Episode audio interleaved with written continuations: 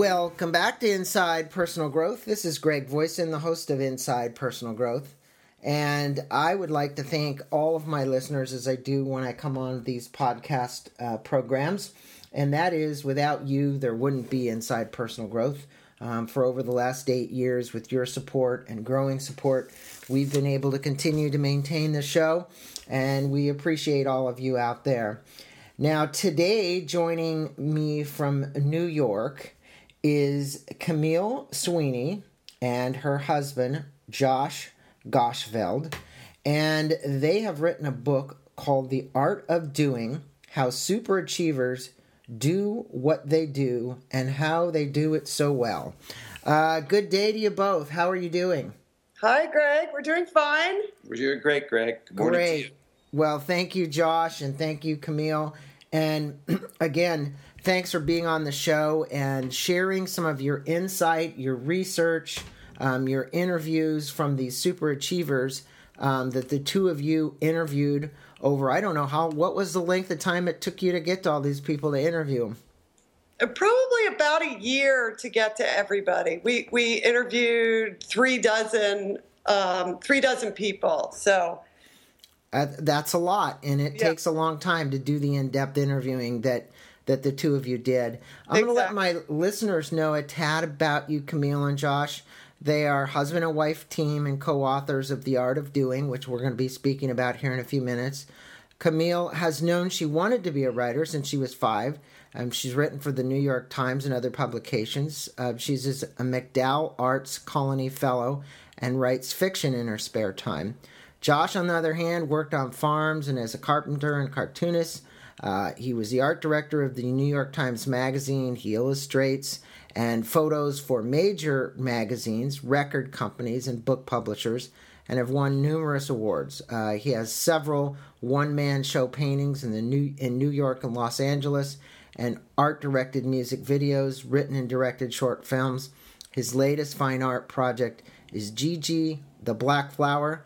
Um, John uh, or Josh was both author and creator of the critically acclaimed multimedia uh, Achieve of the fictional celebrity.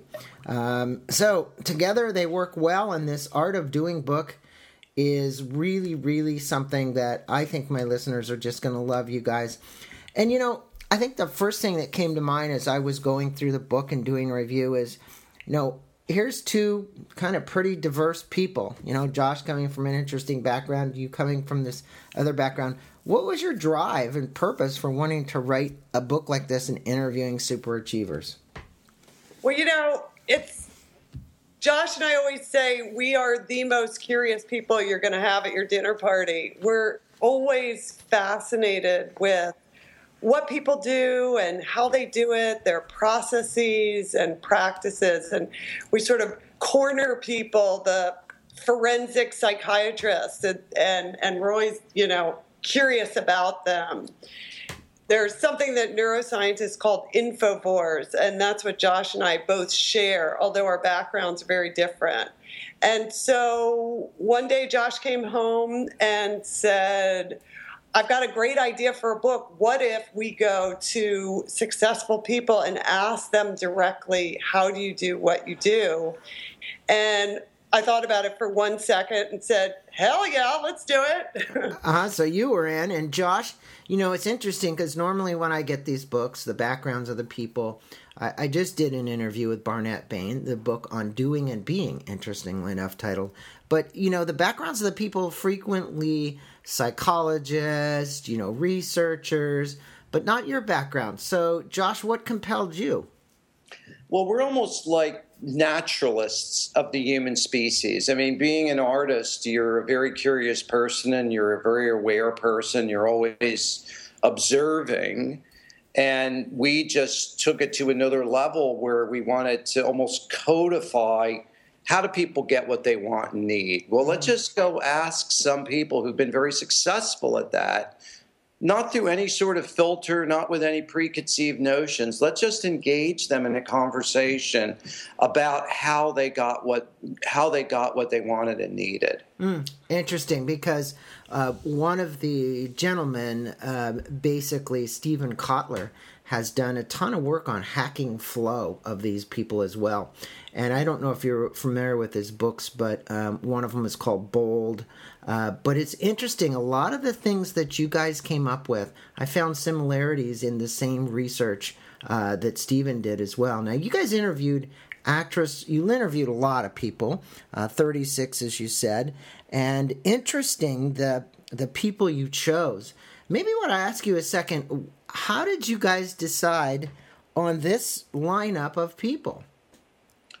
We wanted to cast a broad net. We wanted to interview people from as many human endeavors as we possibly could. So we picked business people and people in the media, people in the arts, people in technology, and athletes because, again, we felt like we don't want to just know what makes people successful in business, but what makes people successful in anything that they do. So we had a big, huge whiteboard. That was our giant wish list. And Camille, from her years at the New York Times, is the great wrangler. Uh-huh. I always said, like, she can't necessarily get somebody to say yes, but she can get to anybody to at least ask them the question. So it was a really fascinating process for us to see how a race car driver and a technological searcher for extraterrestrial life had things in common, or how a rock band and a tennis champion might share some similar traits. And well, we and we wanted to go across a wide spectrum of kinds of endeavors so we included some rogues and some some. We have a 16 year old girl who solo circumnavigated the globe, and we spoke with, as you said, actress. We also spoke with an actor, Alec Baldwin, and just as a wide a range of of achievements as possible. Well, interestingly, Camille, I watched the TEDx talk that you did, and it's it's really on that. It's on this inquisitiveness um, thing. Now you it, and you interviewed actress Laura Linney, three-time Oscar and Tony nominated uh, actress. What'd you learn from Laura about becoming this super achiever? Uh, as an actress. You you obviously had a lot of people in here, and I had to choose the ones, but I was just kind of picking and choosing because we can't do all thirty six. Well, Laura was interesting to us because she is one of those, she's an actor's actor and she's done incredible work on and will work with an indie first time director and a big Hollywood, you know, blockbuster director. And one of the questions that we asked everybody was, Who are you doing this for? Now, Laura's background is that her father uh, was in the theater, and so she grew up going to see theater from a young age. And we expected her to say, Oh, it was my dad. Um, but it turned out that what she said was that she is doing this for the story. So whenever she gets a script, she starts to read it, whether it's from the new kid that's just, you know, first time director or a Steven Spielberg, she's looking for that script to actually speak to her, for that story to come alive for her, in order for her to feel like she can make her best efforts to represent that on screen or on stage. I can certainly understand that as an artist because you are kind of painting the canvas, right? Uh, Josh right. knows that one. And she wants to do the best job possible. So I can see that in a super achiever. Now, Josh, you know, everyone knows Cesar Millan, the dog whisperer. Uh, he's he's famous. He's been on TV forever. He's got this great show. What'd you learn about Cesar? I know a little about his background prior to write, reading your book. And how did he become such an icon as this, as this dog trainer? And what sets him apart as a super achiever in your estimation? What was fascinating about Cesar Millan was his adaptability and his ability to see a need that wasn't being filled. He grew up watching Rin Tin Tin as a kid, and he had this fantasy I want to be a Hollywood dog trainer. And he had several attempts to get across the border. When he finally did, he was starving and he got this job at a dog grooming shop. And he realized you Americans are so neurotic about your pets. You don't understand the proper way to raise an animal, which he had experienced back on his grandfather's ranch. So he really pivoted his uh, vocational goal from being like a, a Hollywood dog trainer to being somebody that was going to give pet owners the path forward to have a healthy relationship with their animals. And obviously, he's, you know, probably affected the lives of millions of pet owners and their animals. And it was that what really interested me with him was his ability to see that need and then so successfully fill it. Mm-hmm. And and so amazingly so because he does such a phenomenal job. And you know, you, you as you watch him, you see just the greatest interaction between animal and human. You know, now Tony Hsieh is a different breed altogether. Uh, was had money before he ever started Zappos from a computer company, uh, so he was a super achiever before Zappos. And then Zappos comes along, and he has another big hit. Obviously, everybody told him there's no way you're going to be able to sell shoes off the internet. Um, you know, you, you look at this man, and he's now written a book about happiness in the workplace, which most of my listeners have probably read or know about. What are some of the traits that you found in, in this businessman super achiever? And either one of you can field this one or both of you, but he is an interesting study and, and he's been all over the place. We were really surprised when we talked to Tony Hsieh about one thing that really stuck out that he is so, so, so good at, apart from just being interested in selling things from a really young age, his his early worm farm. But what Tony did once Zappos got to be bigger than uh, them being able to meet in a bar, as he says, is he started to worry that Zappos was in danger of the same corporate culture that he really didn't like that was um, at the company he sold. Once it was sold and it went to a much bigger company, mm-hmm. he saw this sort of soul deadening culture. And so he underwent this really rigorous practice of listening to his employees and he sent out an email and he said, Tell me your top 10 core values and what the core values of the company should be. And so there was this back and forth process of it's kind of a digital listening because it was over email, but back and forth process over a year that he took to come up with Zappos 10 core values that all of the employees could listen to, and even more that they would be hiring and firing based on the shared values of the people that were, you know, the, the employees. So this act of listening, which we saw over and over again with super achievers, was really something that that spurred Zappos forward when it was growing and enabled them to have this shared purpose in their work. Mm-hmm. And, you know, everybody, no matter what they do, needs information to inform their decision making.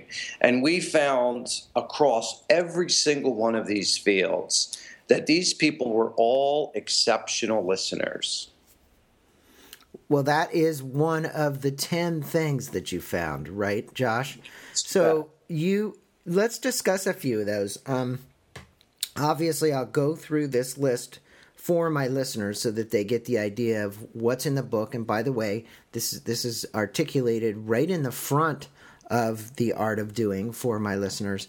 But they found these 10 common traits dedication, intelligent persistence, community, listening, as Josh just said, telling a story, testing, managing emotions, evolving, patience. Did I get them all?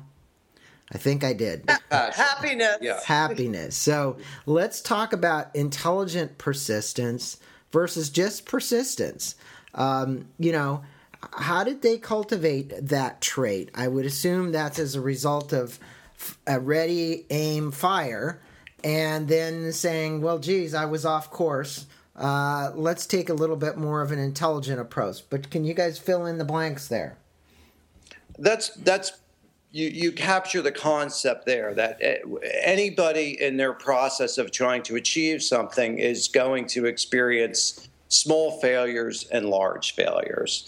And people's abilities to make these mid-course corrections are, of course, uh, you know, central to somebody's eventual success. And uh, there was a wonder, wonderful story about an opera singer, Anna Netrebko, who was uh, in a conservatory in St. Petersburg. And all of her teachers said to her, like, the best you're going to be is in the chorus. And she got herself over to the theater, the the uh, Mariinsky Theater, which is where the major opera company was in St. Petersburg. Yeah, and she just got a job just cleaning the floors. She just wanted to make sure that she was in there, and from there she studied all. She she became such a student of everything that was going on there, and one day when the lead went sick, the stage manager came up to her and said you know, do you know this part? And she said, I know all of the parts. And she stepped into that role and became this very young phenom and a, and a, and a great protege of the director of the Mariinsky Theater. Mm-hmm. So, this is an example of somebody who, you know, if she had listened to her teachers tell her the best you could ever hope for was to be in, in the, the chorus. chorus somewhere that would have been the end for her. Well, and that, Josh, I heard you speaking on one of the interviews brings me to this next question, which I think is is re- very relevant, and that's self awareness. Um, some all of the traits that these people have, uh, it was as as you say imperative to their success was self awareness. What did you learn by these interviews and talking with these interviewees about the development of this particular characteristic. Now, you know, we could get very etherical here, we can get very common, you know, down into the, the nitty gritty of some of the things that these people really learn about themselves. But what do you think is the why this is one of the most important areas? Well, you know, we discussed with Anna Netrebko little failures, but then there's the big failures where people enter into a state of such uncertainty and confusion. And the natural process for most people to protect themselves is to look at external causes for that. It's the economy, it's my parents' fault, it's the idiots who are working for me. Mm-hmm. And it's the one thing that we saw with everybody is oddly enough, so many of their great leaps forward were in the wake of their failures when they questioned their own biases and assumptions so deeply that they were actually able to reinvent themselves and come up with something entirely new. We found this great research about uh, there's a guy he he was up at Harvard, uh, Chris Argyris, and he studied operations and he saw that um, you could look at failure in two different ways. Most people look at failure in what he called first loop thinking, which is where you are blaming the externals. But the other way that you can look at it is looking into yourself and figuring out what you could have done differently. And we had a great example in the book, a chef David Chang, who's just exploded. He has restaurants all over the world now. But years ago, when he first was opening back in the early 2000s, he had one little noodle bar that was his dream. And he, he worked really hard to make it as authentic as possible, but nobody was coming to this noodle bar. And so he had this moment of truth where he realized the noodle bar concept is not working. This is what I want to do more than anything in my life, but what can I do to get my restaurant from failing. And so he went into the kitchen and just started cooking all of these amazing combinations of things that he had learned as a trained chef that were combining the noodle bar concept with everything else that he had learned. And suddenly people started coming and the reviews started happening and um, he was critically acclaimed and and now as I said he's he's this amazing worldwide chef. And it's all because in that moment rather than blaming uh, New York's economy or customers who didn't understand he really took a hard look at himself and and the model that he was using and he changed it. And, and this is yeah. And i and again of you know when you've been doing as many personal growth interviews as i have over the years you you get to see the level of focus and intensity of many of the super achievers it doesn't matter if they're an author uh, they're an actor uh, you know whatever they are an artist of any type um, but one of the things I noticed about the gentleman you're talking about, because I've seen an interview with him before, is his, his level of focus and intensity. Even when I saw him on television, amazing focus, amazing intensity as just a human being. Um, did you did you pick that up from him as well? Um, that's what I picked up from the interview.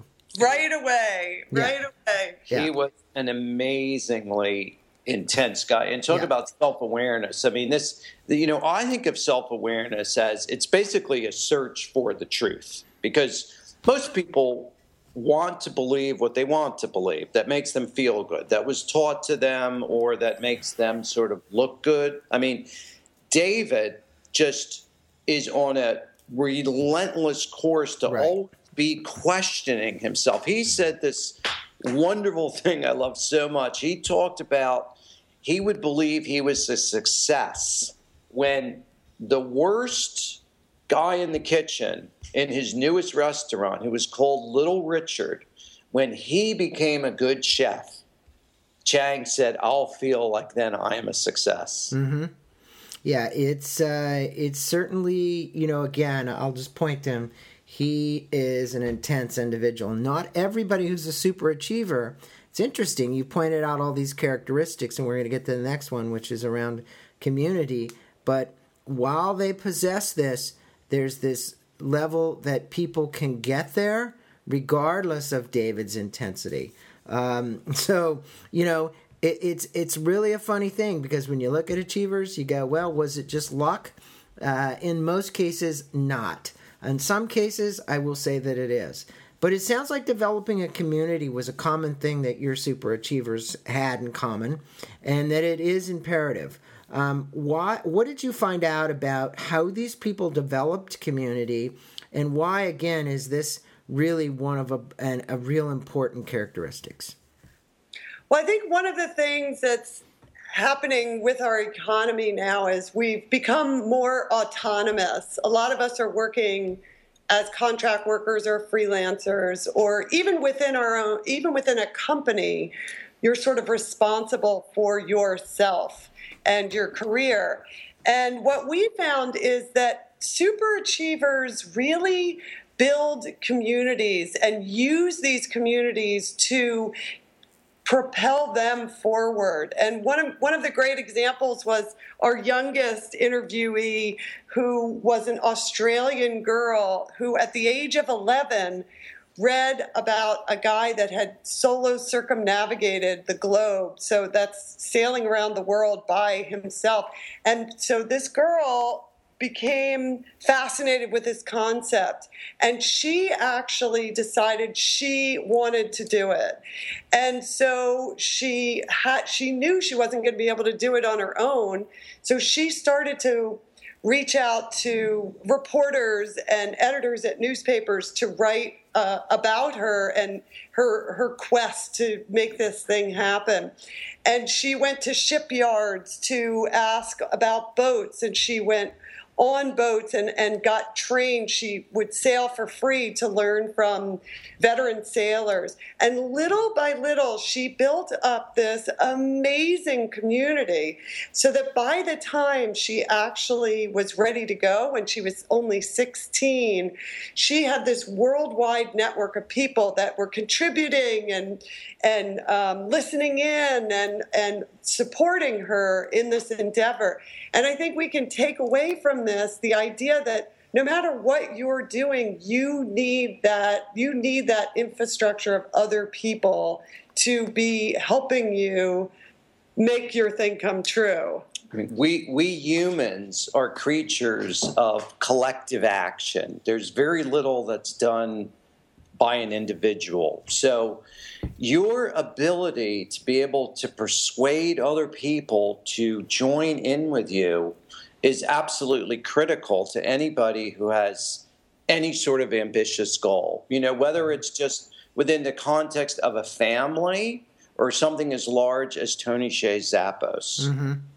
Yeah, and it, and you you you guys state that so eloquently because it is in this world today of freelancers out there and independent contractors and the way that the world is going, it's so important to build uh, good, strong communities. And uh, I I know this myself very well because I'm involved with a project where I'm raising twenty million dollars and have built a community of forty people to help me raise that for a school with kids with autism and Down syndrome. So I know how important it is to just stay focused and build a big community of people to support. You can't do something like that really by yourself.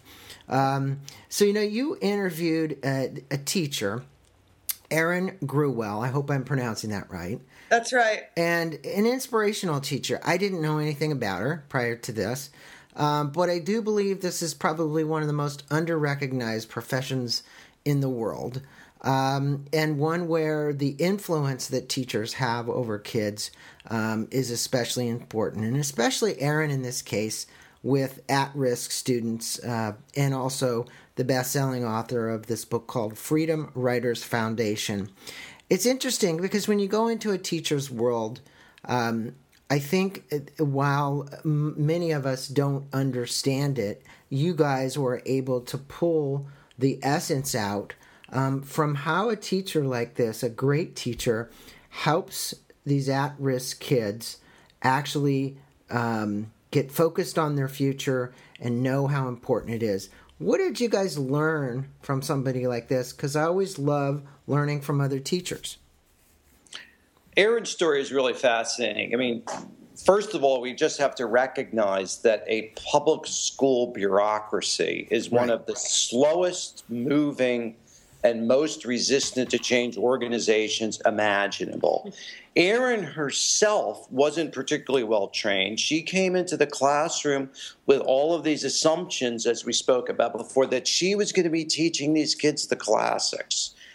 The classroom was mayhem. Mm-hmm. And Erin, through a long process of really listening to her kids, and sort of using a feedback loop to understand what worked and didn't work on her own developed a pedagogy that was designed to help these particular at risk kids. And not only that, she did it in the face of such resistance of the people in the public school. She went into the library and said, You know, can I get a catcher in the rye from our kids. And the librarian was like, forget it. Your kids can't get that. Anything that she attempted to do, she had to become a bureaucratic infighter. She had to find her champions higher up in the food chain who would help her. And she just had this most amazing experience with the kids by designing a pedagogy that really spoke to the fact that these kids lived under very dangerous circumstances where, you know, a simple mistake might mean a real fall for them and possibly even a death.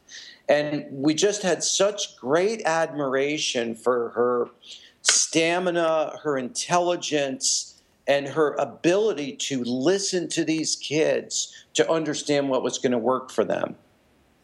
Well, it definitely is, as I would say to the both of you. You've done a great job of covering a lot of different categories where people from artists to athletes to business people um, in this book. And it really gives the reader an opportunity um, to see these common characteristics amongst these people, but the style in which you did it, where you outline it, it's very easy for the reader to follow. I want my listeners to know that. And the 10 um, lessons that you guys learned or pull away from these super achievers is articulated right up front in the book. So I want to encourage my listeners to go out and get a copy of The Art of Doing and we've been on with Camille Sweeney and Josh Gosfield this morning talking about their new book. And I want to thank both of you for taking the time uh, to impart not only your wisdom, but the education that you learned from these super achievers, uh, and actually putting it into a book so that my listeners could uh, take up on it. The other thing is, you can find their website at theartofdoing.com. Uh, it's a great website has a lot of information, videos, and so on. Um, you can also listen at that website to a TEDx uh, uh, program that I'll put a link to in the Art of Curiosity um, that Camille did. That was one of the TEDx talks. Thank you both for being on with me this morning and spending a few minutes uh, to discuss your new book, The Art of Doing How Superachievers Do What They Do and How They Do It So Well. It was a pleasure, Greg. Thank Thanks, you very Greg. much. Thank you.